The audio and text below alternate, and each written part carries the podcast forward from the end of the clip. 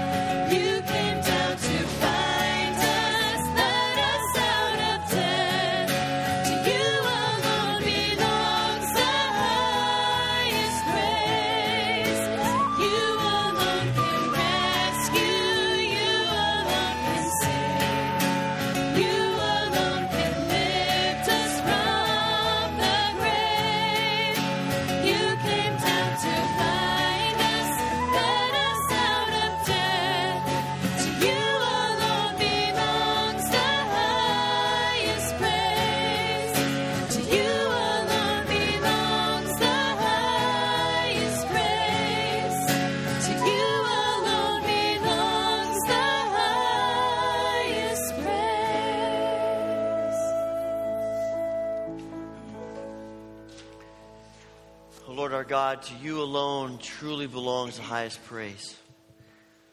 We're here to offer our praise to you, to thank you for all the things that you have done and are doing in our lives, and to simply worship you. We know you're here with us. We pray that you will reveal yourself to us and that we'll be able to hear you and see you and know you. We ask this through Christ Jesus. Amen. I encourage you to take a moment, share a word of greeting, a word of peace with others who are here in worship today.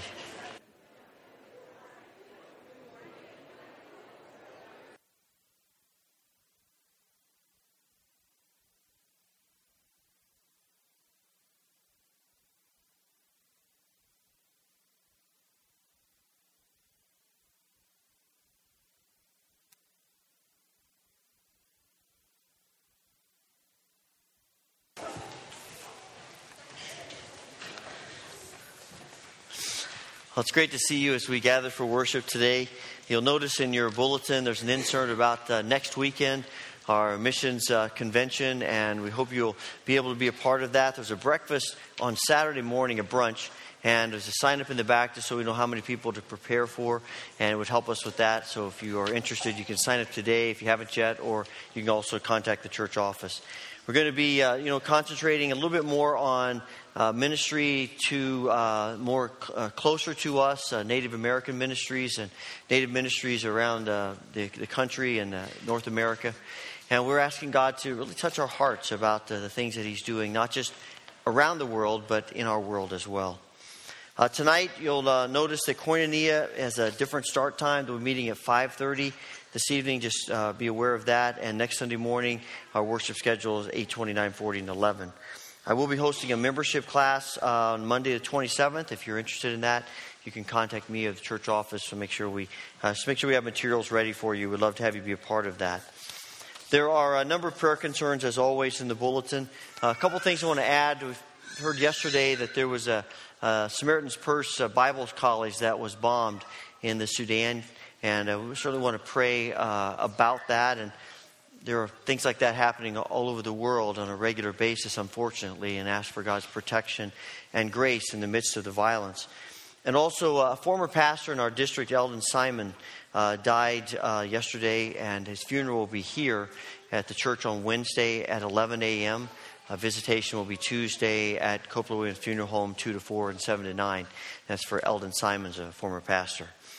We are uh, here today to uh, worship the Lord, and one of the ways in which we worship is uh, giving of uh, the resources out of which He has blessed us. So I'm going to ask the ushers to come and assist us, and children ages 2 to 5 may be dismissed for Children's Church.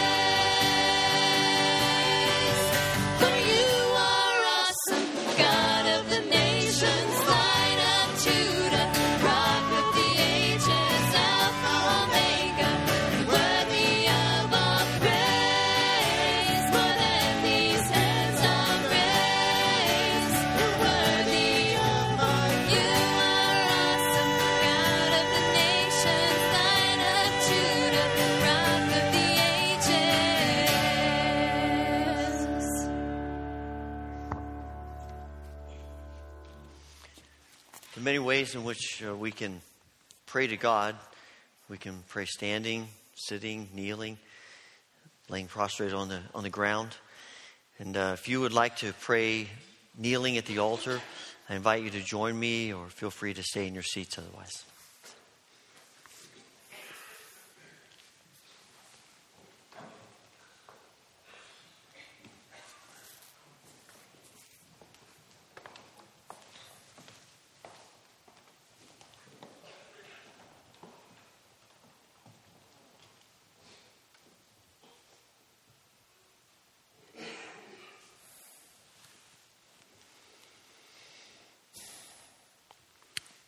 Father, we come today to declare that you are the great God of the universe. You are the rock of ages. You are our creator, sustainer.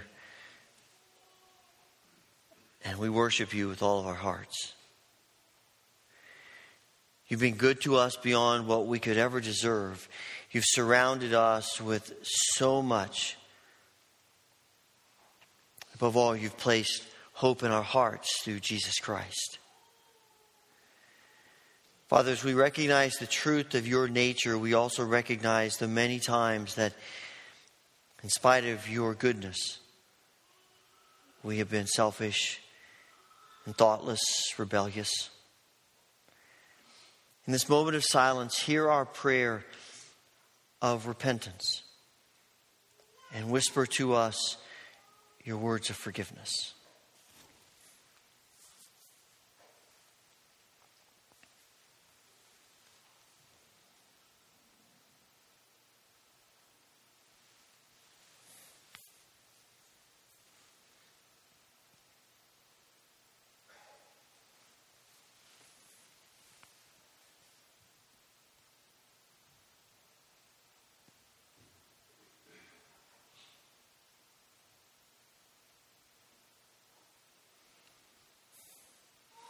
Father, we pray not only for ourselves, but we ask that in your mercy you will minister your grace in the homes and lives where there is sickness and pain and suffering and grief.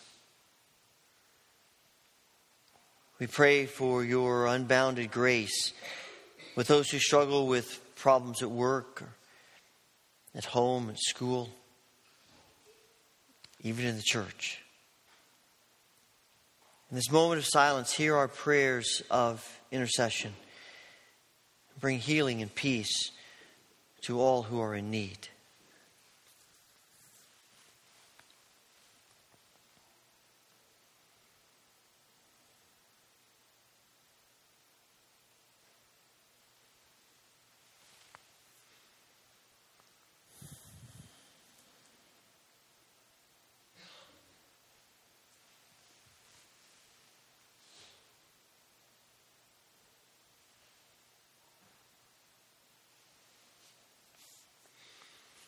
Father, we pray for this world that you created. We're grieved by the events in so much of the world bloodshed, violence, struggle with sin that wreaks havoc in so many places and so many lives. We're burdened for the innocent and vulnerable of our world who are so often taken advantage of. We're burdened about those who, even in the 21st century, the millions of people that live in slavery, the millions of people that are trafficked every day. Father, we pray that you will bring peace to our world, that you will bring freedom to the captives We pray, Father, for those who have been affected by this bombing at the Bible school in Sudan. We ask that out of this tragedy will come something new from your Spirit, something miraculous. We pray that you will raise up your people to be a voice for calm and forgiveness, mercy, and truth. And Father, for those places of the world where they're nearing the boiling point, we pray for your divine intervention. Father, as your people living in this fallen and rebellious world, keep us from the seductions of the enemy. Let us be people whose light shines in the darkness and fill us with the hope and the power that's ours through the blood of your Son, Jesus Christ. Saturate our minds with the promise of your eternal justice, so that even as we lament evil and the pain that it inflicts, we live in hope, knowing that you're at work in this world. And the day is coming when all will be made right. In this moment of silence, speak deeply into our souls about our world and hear our prayers for our world.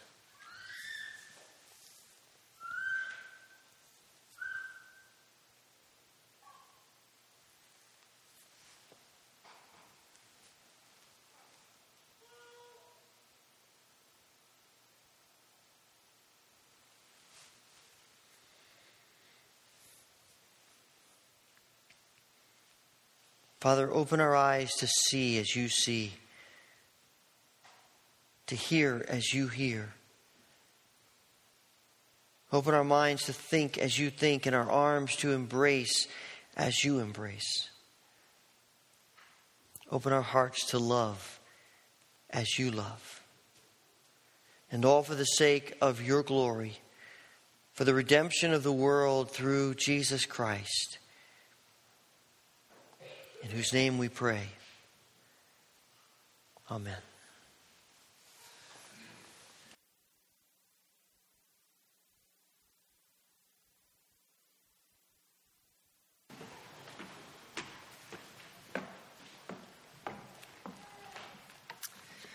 The scripture reading for this morning is Matthew 25, verses 1 through 30. Please stand for the reading of the gospel.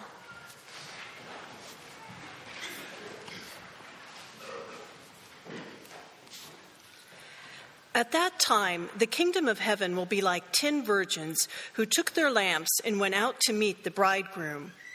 Five of them were foolish, and five were wise. The foolish ones took their lamps, but did not take any oil with them. The wise, however, took oil in jars along with their lamps. The bridegroom was a long time in coming, and they all became drowsy and fell asleep. At midnight, the cry rang out Here's the bridegroom, come out to meet him. Then all the virgins woke up and trimmed their lamps.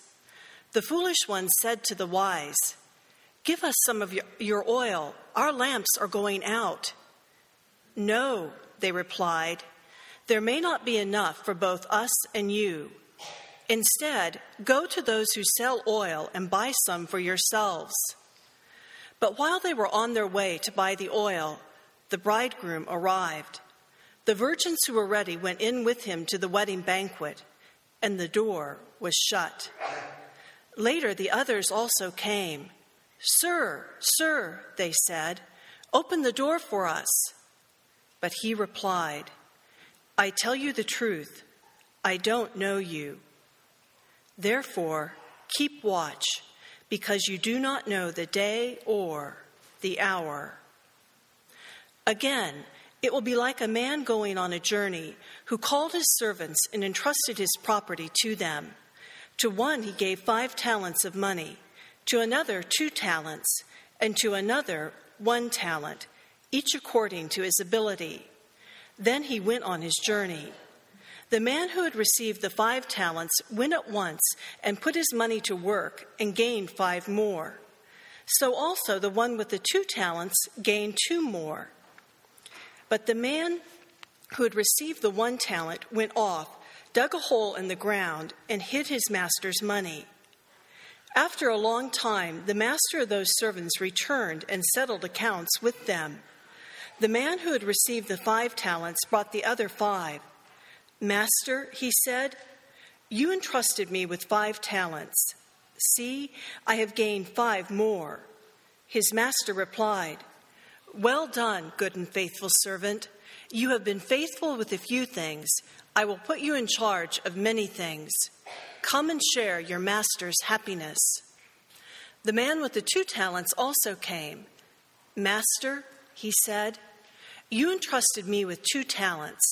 See, I have gained two more. His master replied, Well done, good and faithful servant. You have been faithful with a few things. I will put you in charge of many things. Come and share with your master's happiness. Then the man who had received the one talent came. Master, he said, I knew that you are a hard man, harvesting where you have not sown, and gathering where you have not scattered seed. So I was afraid and went out and hid your talent in the ground. See, here it is what belongs to you. His master replied, You wicked, lazy servant. So you knew that I harvest where I have not sown and gather where I have not scattered seed? Well, then, you should have put my money on deposit with the bankers, so that when I returned, I would have received it back with interest. Take the talent from him and give it to the one who has the ten talents. For everyone who has will be given more, and he will have an abundance. Whoever does not have, even what he has, will be taken from him. And throw that worthless servant outside into the darkness, where there will be weeping and gnashing of teeth. May God add his blessing to the reading of his word.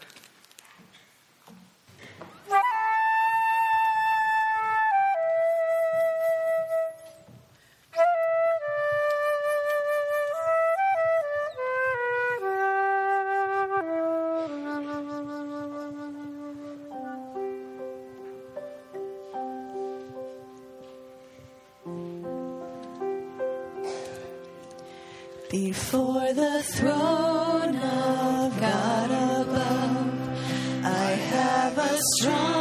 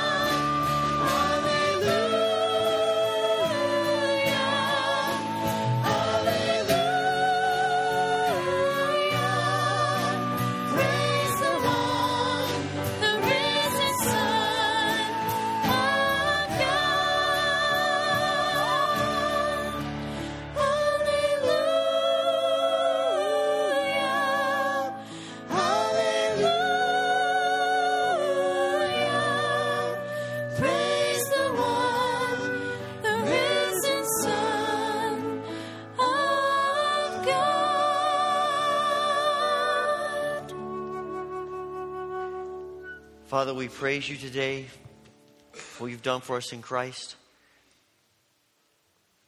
Give us hearts as we continue to worship you that are open to you. And we ask this through Christ. Amen. Please be seated.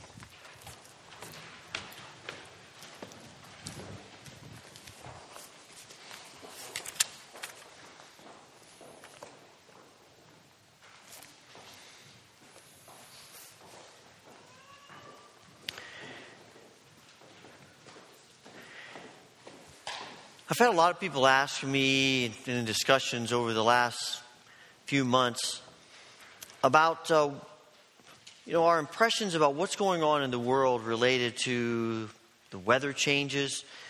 I mean, this is February 5th, and there's no snow on the ground, and I saw someone running yesterday with shorts on. Uh, this is not normal. It's not. It's not typical. And you think about the all the natural disasters that have happened over the course of the last few years uprisings, wars, just all these things happening. And people are asking me, what do you think that's about? Do, do you think maybe it's just a sign of the end, the last days? And of course, I don't know. I don't know the answer to that. I saw there was an article in Newsweek magazine a few months ago that was addressing this very same issue about what's going on in the world and is this nearing the end? It's something that I, I think is on a lot of people's minds. What's interesting to me is that when we start talking about the last days, when we start thinking about the end times, the most, most predominant question that comes to our minds is when? When do we think this is going to happen? When do we when do we think that Jesus is going to return? When do we think the end will be? And and you have as we did last spring uh, predictions and people have been doing that through the centuries predictions about when the day will come. We're we're very enamored with when. But we're not alone in that. That's been going on for a long long time. You look back in the New Testament and, and you see the question being asked over and over again when? The beginning of Matthew 24, a chapter before what we just read. Jesus and his disciples are walking out of the temple, and more than likely, this is the, the beginning part of the last week of Jesus' life. And they walk out, they're walking out of the temple, and the disciples are, you know, staring at these huge stones of the temple, and they're saying to Jesus, Aren't these amazing? And, and Jesus says, The day is coming when there won't be a stone upon a stone. And the disciples' question is, When's this going to happen? What will be the sign of your coming? And Jesus proceeds to answer their question through the course of the 24th chapter by talking about the, that there will be wars and, and there will be disasters and, and there will be persecution and people will fall away from the faith and all of these kinds of things that will be going on. But what I find is that Jesus' primary concern as he addresses this is really not to answer their question when, because he doesn't really give them that answer. I think his predominant question is what? What are you going to look like when that day comes? Whenever that day arrives, what are you going to are you going to be ready? Are, are, are you going to be prepared? What is your life going to be like when you get to that point? And he says to the disciples, You don't know the day or the hour. No one knows when this is going to come, not even the Son. So you need to be ready. And you will be ready when you join those who stand firm in spite of everything going on around them. And the question that the disciples seem to be asking, and the question that we are asking in that context, is what does it mean to stand firm? What does it mean to be ready? What does it mean to be prepared for that day whenever it comes? And a big part of Jesus' answer is what we've just read in this first half of chapter 25 of Matthew's gospel. Jesus says to the disciples, You want to know how to prepare, you want to know how to be ready, let me tell you a story. There were 10 virgins or 10 bridesmaids. And they were getting ready for a wedding. Now, the weddings in first century Palestine are a bit different than our weddings. In, in that day, the, the bride and the, and the bridesmaids would all gather at, her, at the bride's house. And, and they would wait there. And most of the time, the, the weddings and the celebrations took place at night. But, but they would wait there at the bride's house until the groom and the groomsmen came to get them. And when the groom came with his groomsmen, they would then parade through the city, this great processional, ending up typically at the groom's house or someplace where the wedding and the big feast was going to take place. Now, the only way you could, the, the way that they, the indication that you were a part of the wedding party and you were supposed to be a part of this procession is to have your lamp. And there was a special kind of lamp. It wasn't just a little lantern, it was a special kind of lamp with a dome over it that identified you as part of the wedding party and that you were part of the procession. Now, I get the feeling that, as you might expect, the groom likes to always typically like to play a little bit of cat and mouse with the bride and the bridesmaids. How long can we make them wait? You know, trying to surprise them to come when they least expect it. And so it's not unusual at all for them to have to wait a long time. It wasn't, we will be there at seven. He's not late because he was late, like, you know, sometimes happens, but it's intentional. they don't know when he's going to come, and so they have to be ready. And so Jesus says you have these 10 bridesmaids who show up at the bride's house, and he calls five of them wise and five of them foolish. The word for foolish in the Greek is moros, a form of that is moron. That's where we get that word from. You know, and that's Jesus says they're, they're morons, they're foolish. Why are they foolish? Because they don't bring enough oil. And they all fall asleep, you know, as you might imagine. There isn't, the problem isn't falling asleep, the problem is being ready when they wake up. And they wake up because they say, hey, the bridegroom is coming and they trim their lamps, except for the other five say, uh oh, we're running out of oil because we didn't bring enough. And they look at the other five and say, hey, give us some of your oil. And they say, forget it. You know, if we give you some of our oil, we won't have enough to finish the procession and we won't get into the wedding. Go find some.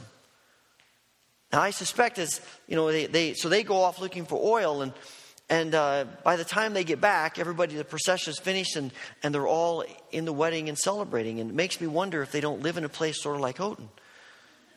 You know, you don't just go down to the corner market in downtown and get some oil, right? It takes a little while to get to Walmart or, you know, the, even the Jubilee. You got to go, so you got to go a ways. And when they get there, the door is locked, and the and the master, the bride, the bridegroom says, "I don't know you." You're not welcome. And the moral of the story is if you want to be rewarded by God, be sensible, be prudent, be cautious.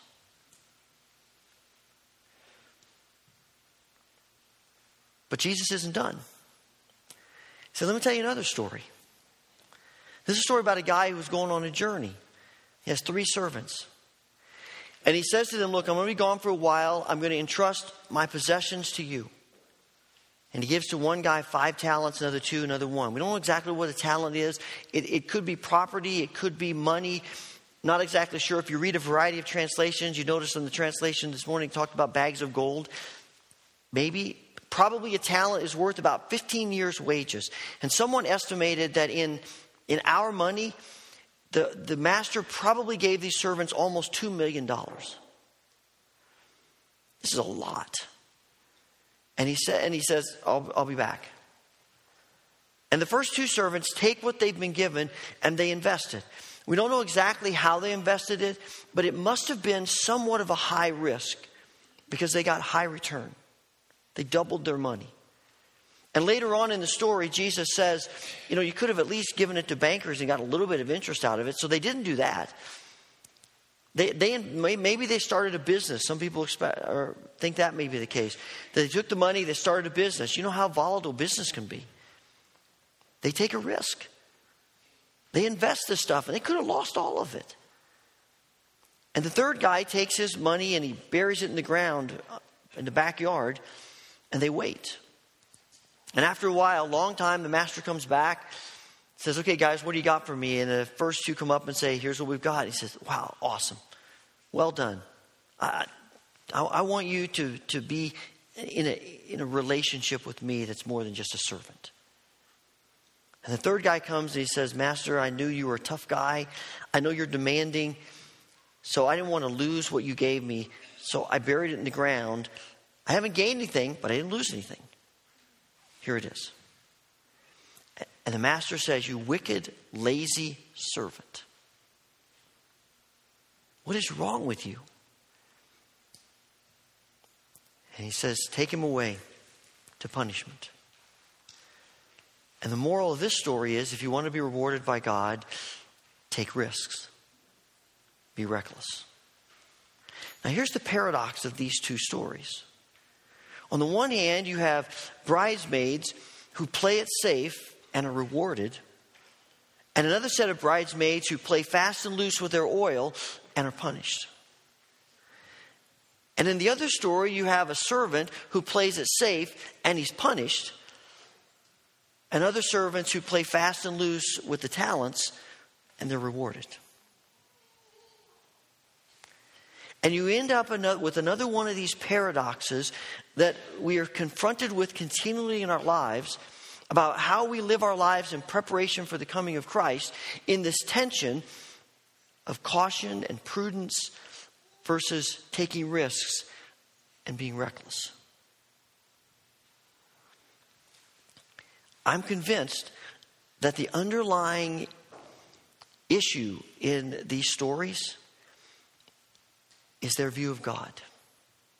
And for us, our view of God.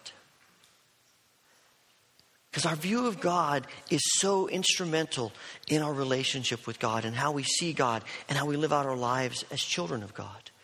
Before sin enters the world, Adam and Eve have a perfect relationship with God. They hear God perfectly, they see God perfectly, they understand God perfectly. But when sin enters the world, their receptors are damaged, they're skewed, they're twisted. And no longer do we hear God and see God the way we once did. There's nothing wrong with God. He hasn't changed his message, he hasn't, he hasn't, he hasn't, he's not the problem. We are. And our sin and the sin that people do against us and living in this fallen, sinful world creates warped and damaged receptors. And we end up with so many false images and false views of God. And, you, and, and this is why it's so important for us to, to understand who God is. The passage that came to my mind as I was thinking about this was, was in the first chapter of John's Gospel, where he says, The Word became flesh and made his dwelling among us.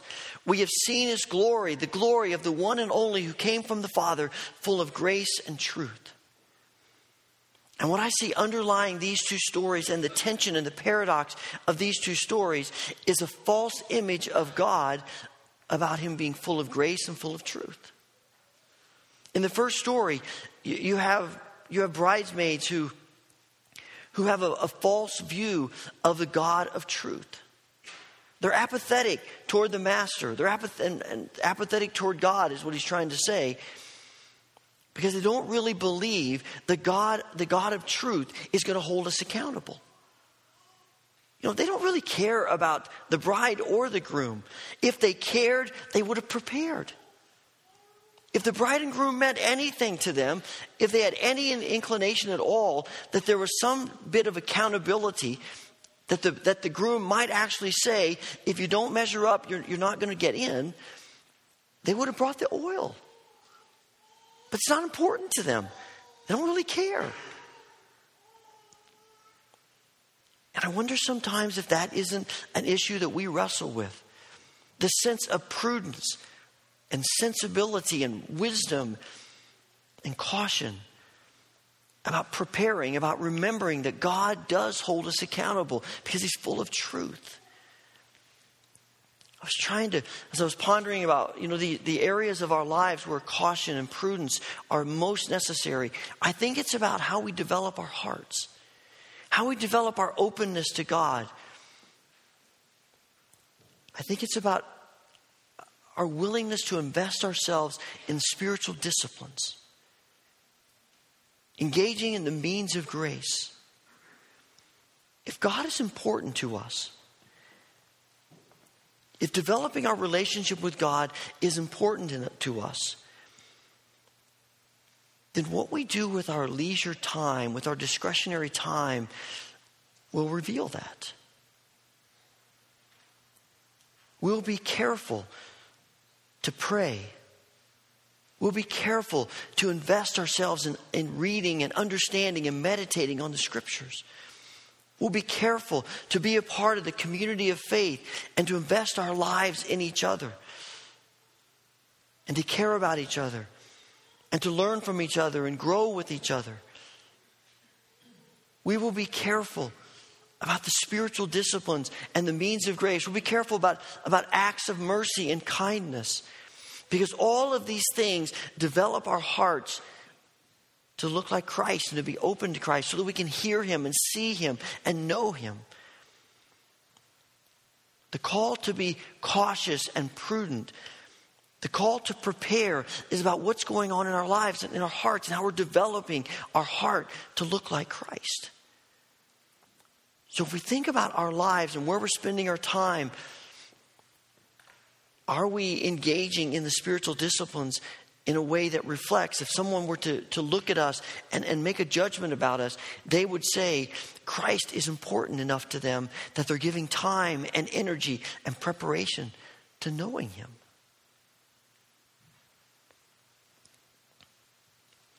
But it's not just about developing a sense of, of godly prudence.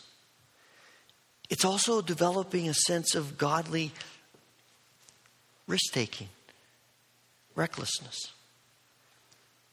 And the servant in this story has this innate fear of God because he doesn't really believe that the God who says he's full of grace is going to respond to his risk taking with grace. I think he's afraid that if he takes a risk and he loses, God's not going to respond. The master's not going to respond in grace. He's going to put the hammer down on him. Can you relate to that at all? I can. There is this innate false view of God that we have to be afraid that He will not respond to us in grace. That when we take risks for Him, they better work out right or we're in trouble. And so, what do we do? We don't take risks. It's intriguing to me that the first two servants don't seem to have that same problem. They don't seem to be afraid of the master. I mean, they take amazing risks. They risk everything the master's given them. Because I think they understand that even if, when the master returns, they say to him, We got nothing because we took risks and it didn't work out. They believe the master's response is not going to be, you wicked servants. It's going to be, good for you for taking a risk. That's all I wanted. All I wanted is for you to take a risk, to do something with what I've given you. And I think we wrestle with that. I think we struggle with that because deep inside, we wrestle with an image of God that believes no matter what we say, that maybe God isn't going to respond with as much grace to our risk taking as He says He is. And our response to that is caution, fear.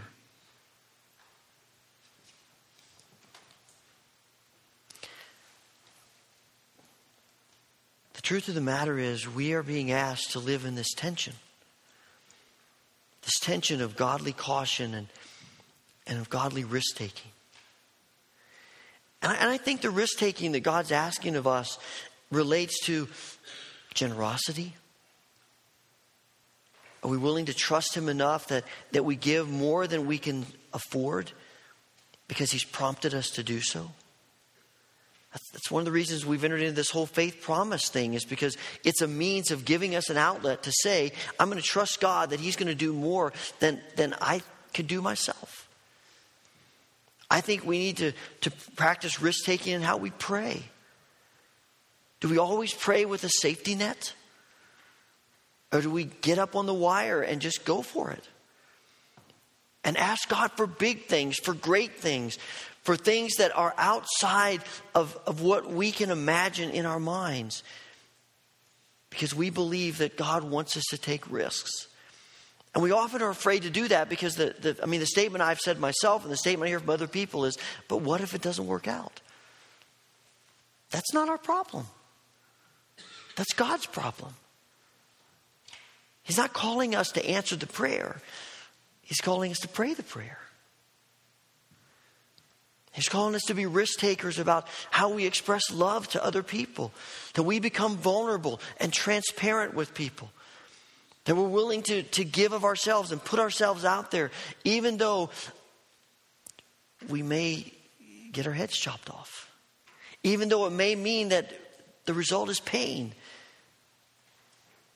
We love anyway. See, here's the bottom line of all this is that God's not asking us to do anything He hasn't already done. And it, nobody takes more risks than the Master does. He takes everything He has and He gives it to these three servants. And when He comes back, He doesn't have any idea what they're going to hand Him. We take risks because our God is the ultimate risk taker. He creates us with free will, knowing that we're probably going to reject Him.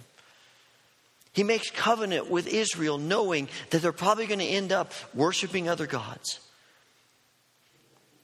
He sends Christ into this world to be the means of salvation, knowing that we're going to put Him on a cross. No one takes risks more than God does. And the God who takes risks is saying to every one of us, follow my example.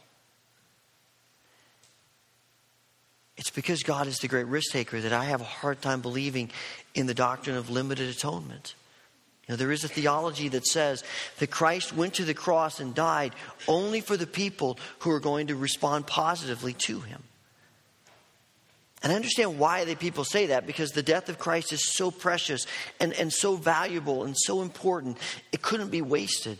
But that doesn't fit the character of the God that we see throughout the pages of Scripture. The God we read in the Scriptures is always vulnerable, always taking a risk, understanding that people may well reject Him and probably will reject Him, but it doesn't keep Him from taking the risks. He's calling us to do the same. Now, there is this tension, there is this paradox. And there's, there's good caution and there's bad caution, and there's, there's good risks and there are bad risks. And we need to figure out the, what is right in both of those. I was in, I was in Wegmans a couple of weeks ago and walked to the back of the store, and there was a woman there with samples. And when we, know, we go to the store, I, I always look for the samples. I can, we could try to time it at Sam's Club where you get the samples so you don't have to pay for lunch kind of cheap like that, but but um, you know, this woman had samples of chips and salsa, and I walked up and said, "Would you like a sample?" And of course, yes. He says, "What kind of salsa do you want? You want mild, medium, or hot?" And I said to her, um, "I'll take the medium." And she said to me, "Not much of a risk taker, huh?"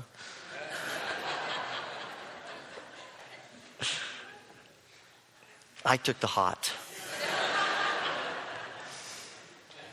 I'm going to tell you, some risks you take are unwise. you got to be careful. I was feeling that all day. And it's true.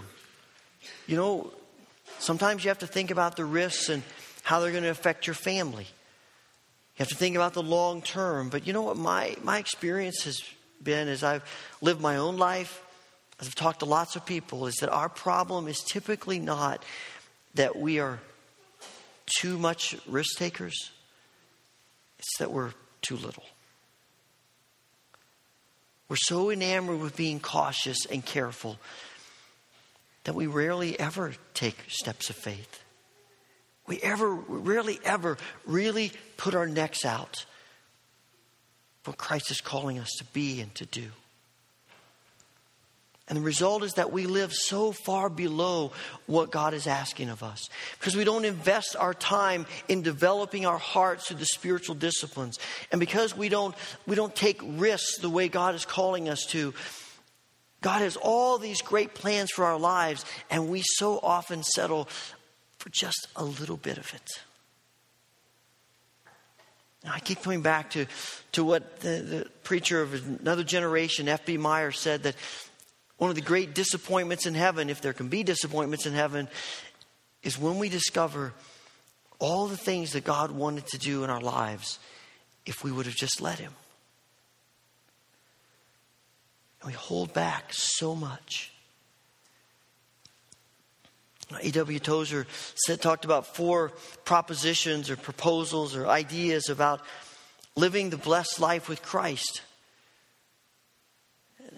He said, You'll get nothing unless you go for it. He said, You'll get as much as you, as you insist on having, and you'll have as little as you're satisfied with. And the truth is, you have now as much of Christ as you really want.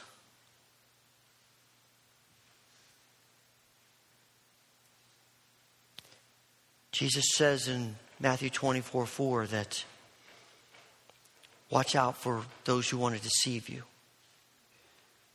I think one of the great deceptions of the evil one is to cause us to think that comfortable is the place to which God calls us.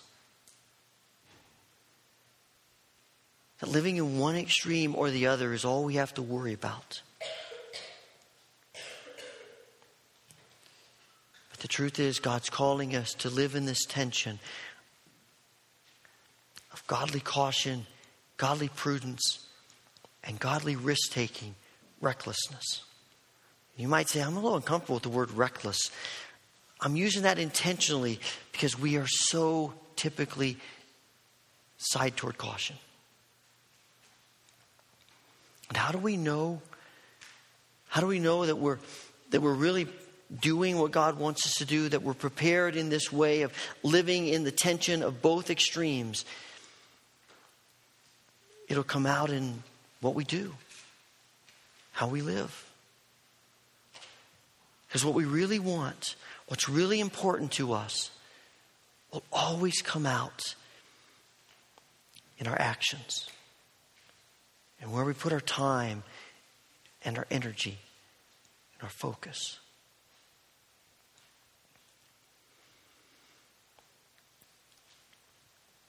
The movie Batman Begins was released in 2005, and it's a it's a story of how uh, Batman kind of came to be. It was a little bit hard for me to get used to this movie and the series of movies because you know I grew up in the '60s with sort of cheesy um, Adam West television show, you know, the pow and the kaboom and you know all of that. And this is a much darker perspective, but I, I've grown to like them. And there's a lot that's underneath these movies. Christian Bale plays Bruce Wayne slash Batman, and as he grows up, he you know grows up in great wealth, and Katie Holmes plays Rachel Dawes, who is one of his childhood friends. Bruce Wayne grows up and he goes off and spends years around the world doing all kinds of things and getting himself into all kinds of trouble. And eventually he comes back, and by this time, Rachel has become an assistant district attorney. The city of Gotham is just in chaos. It's, it's being run by, by crime lords, and, and uh, the, basically, the, the, the law of the, the land is under their thumb. And the city is just falling apart. And she's trying to stop it and do a kind of a one man crusade, but it's not making a lot of progress. And Bruce Wayne comes back, and this idea of Batman starts to come into his mind, and he's starting to figure out what to do, but he's also wrestling with what his life should look like. And he's still spending a considerable amount of time sort of in frivolity and just sort of flaunting his wealth. And one day he's at a hotel with a couple of women, and, and you know, he's out in eating, and, and it's just, you could tell that he's just wrestling with, with really letting go and really being serious about life. And on the way out of the hotel, he passes Rachel, They haven't seen each other for years. And they talk for a moment, and it's obvious to him that she's very disappointed with the decisions he's making. And he says to her, Rachel, all of this, all this, it's not really me. I am more. And she says, Bruce, you might still be that same great kid that you used to be, but it's not who you are underneath. It's what you do that defines you.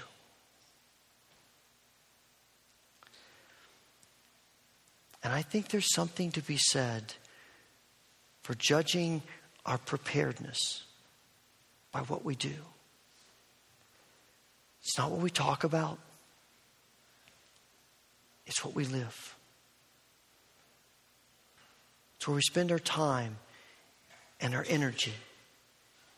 As we think about this tension of godly caution and prudence and godly risk taking and recklessness. As you think about your life, what does how you're living say about your level of preparedness? Heavenly Father, you know the struggles in our hearts. To be cautious and prudent in the right way, and yet to be people who take risks and are even reckless with our love, our prayers, transparency, our obedience to you. Father, give us grace to see our lives.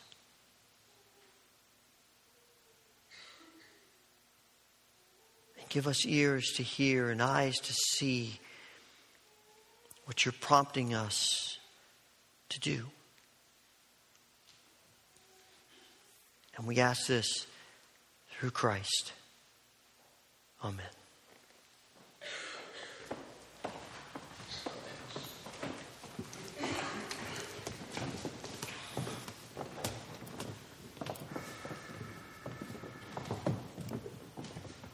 Please stand and join us as we sing.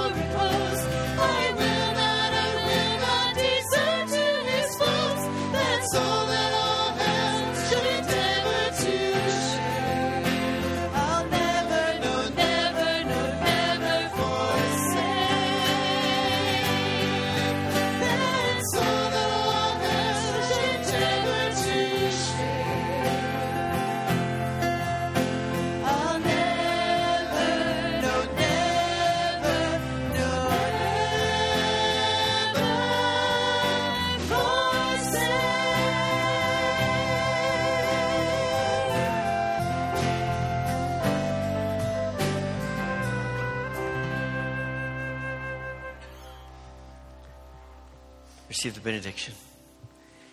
May the Lord bless you and keep you. May the Lord make his face shine upon you and be gracious unto you. May the Lord turn his face toward you and give you peace. Amen.